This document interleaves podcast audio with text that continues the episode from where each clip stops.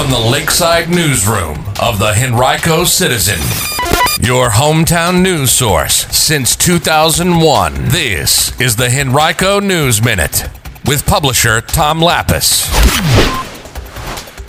Henrico police think they've solved a string of commercial robberies. We'll tell you about it in today's Henrico News Minute.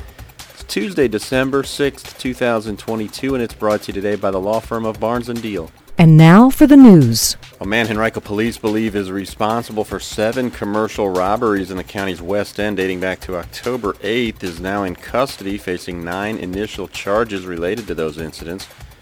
Police arrested 32-year-old Hassan Malik Rogers of Henrico on November 30th following pursuit into the city of Richmond where his vehicle was involved in a crash. He fled the crash on foot but later was apprehended.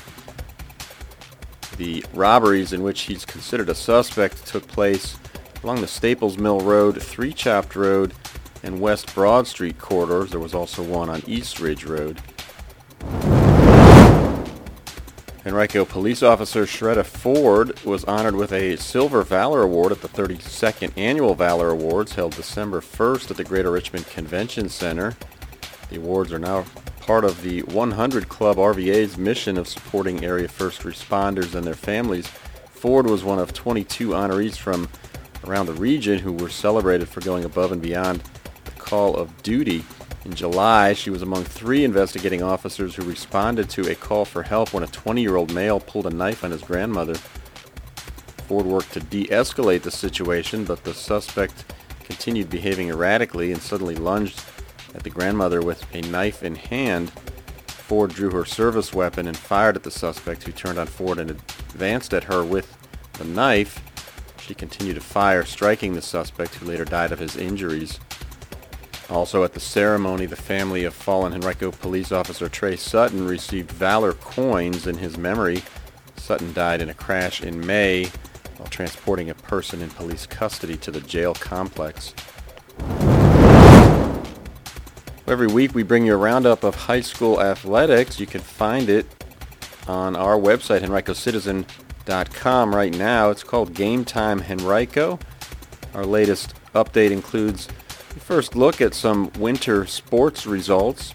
You want to give it a look and see what names you recognize in this week's roundup. Today starts a three-day period during which decorated county vehicles will travel through the county spreading holiday cheer from 5 p.m. to 8 p.m. It's all part of the Henrico Holiday Express tours. Today, the vehicles will visit the Brooklyn and Fairfield districts, starting at Libbie Mill Library and ending at the Eastern Henrico Recreation Center. Tomorrow, they'll go through the Varina district, beginning at the Varina Library, ending at the Henrico Theater in Highland Springs. And then Thursday they'll visit the Three Chopt and Tuckahoe districts, beginning at the Twin Hickory Library and ending at Deep Run Recreation Center. You can find the complete list of routes that these vehicles will travel at our website, henricocitizen.com. Just click on the calendar page and find this event listing. At about 7.30 each night there will be opportunities for hot chocolate, candy canes, and the chance to take pictures with Santa and the vehicles. If you'd like to support a local nonprofit this holiday season, we've got a unique way that you can do that.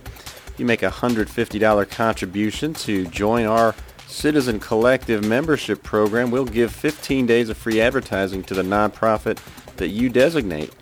You can learn more about the opportunity and other benefits that come with Citizen Collective membership right now at henricocitizen.com backslash contribute.